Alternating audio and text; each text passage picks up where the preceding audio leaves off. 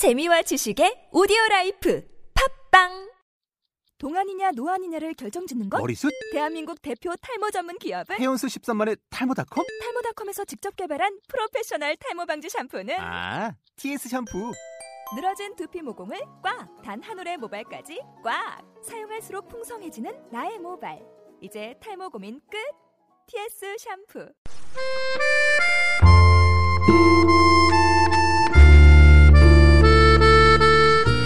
비가 쏟아지는 날이면은 차도는 헝클어지고 사람들은 우산 속에 피신처를 마련합니다. 평소와는 다른 흐름이 생겨나는 것이죠. 도시의 풍경도 변하고 그 비를 대하는 각각의 직업에 따라서 그 대처의 방식도 차이를 보이게 됩니다. 마른 땅을 적시고 나무와 풀에 생기가 돌게 하는 비는 아무래도 고맙기 그지없죠. 그래서 우린 그걸 단비라고 부릅니다. 흐릿했던 대기가 그로써 깨끗하게 몸을 씻고 우리의 영혼도 그와 함께 맑아집니다. 비는 그래서 다만 대지 위에만 내리는 것이 아니라 우리의 마음에도 내리죠. 그런데 여름은 가뭄과 장마가 겹쳐 일어나기도 합니다. 비가 와줘야 할 때 태양이 모림정하게 이글거리기만 하고 적당히 물기가 있어야 할 때에 하늘이 뚫린 것 같은 폭우가 우리를 위협하기도 합니다. 천기를 우리가 어떻게 할 수가 없겠지만 그 피해가 만만치 않아서 우리의 신경이 미리 곤두서기도 하죠. 땅이 갈라지고 곡식이 죽어가는 일을 보는 것은 우리 자신의 몸이 갈라지고 피가 마르는 일이 됩니다. 거대한 홍수로 마을이 떠내려가기도 하는 것은 지옥을 보는 일이기조차 하죠. 비가 오면 우울해지는 사람이 있습니다. 더욱 쓸쓸해지고 마는 것이죠. 비가 오면 그 빗소리에도 기분이 유쾌해지는 사람도 있습니다.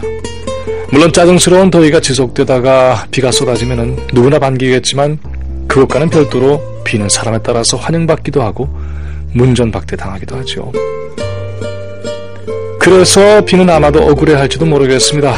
땅속 깊은 곳에 스며 있다가 나무의 뿌리를 어루만지고 때로 시냇가로 흘러서 바위 틈과 온갖 물속의 풀속, 풀들과 속삭이고 나서 다시 하늘로 거슬러 올라갔다가 내려올 수 있는 건 오로지 자기밖에 없다라고 여길 텐데 말이죠. 그렇게 생각을 해보면은 비는 단지 하늘에서 떨어지는 액체가 아니죠. 지구 곳곳에서 온갖 풍상을 겪기도 하고 그 안에 있는 사연들을 몸에 간직한 존재라고 할 수도 있습니다. 더욱이 생각해보면 저 높은 하늘에까지 올라가서 그곳에 지상을 내려다보기도 했을 테니까 비의 세계라고 하는 것은 들여다볼수록 무한대로 펼쳐지는 것 같습니다. 그러니 비가 오는 것은 이 지상의 모든 소식이 모든 기운이 모든 곡절이 내게 오는 것과 다를 바가 없습니다. 그 안에 스며있는 세상의 슬픔과 기쁨이 생명의 기록이 되어서 나에게 달려오는 것이기도 하죠. 다만 그것이 너무 뜸하거나 또는 감당할 수 없는 크기로 우리를 압도해버리는 일은 제발 없었으면 하는 것입니다. 때 무엇보다 바라게 되는 것은 대지의 풍요한 숨결과 하늘의 정기, 그리고 나무와 풀, 산과 들의 맑은 기력을 품은 그런 비, 그와 같은 존재로 우리가 되었으면 하는 것이죠.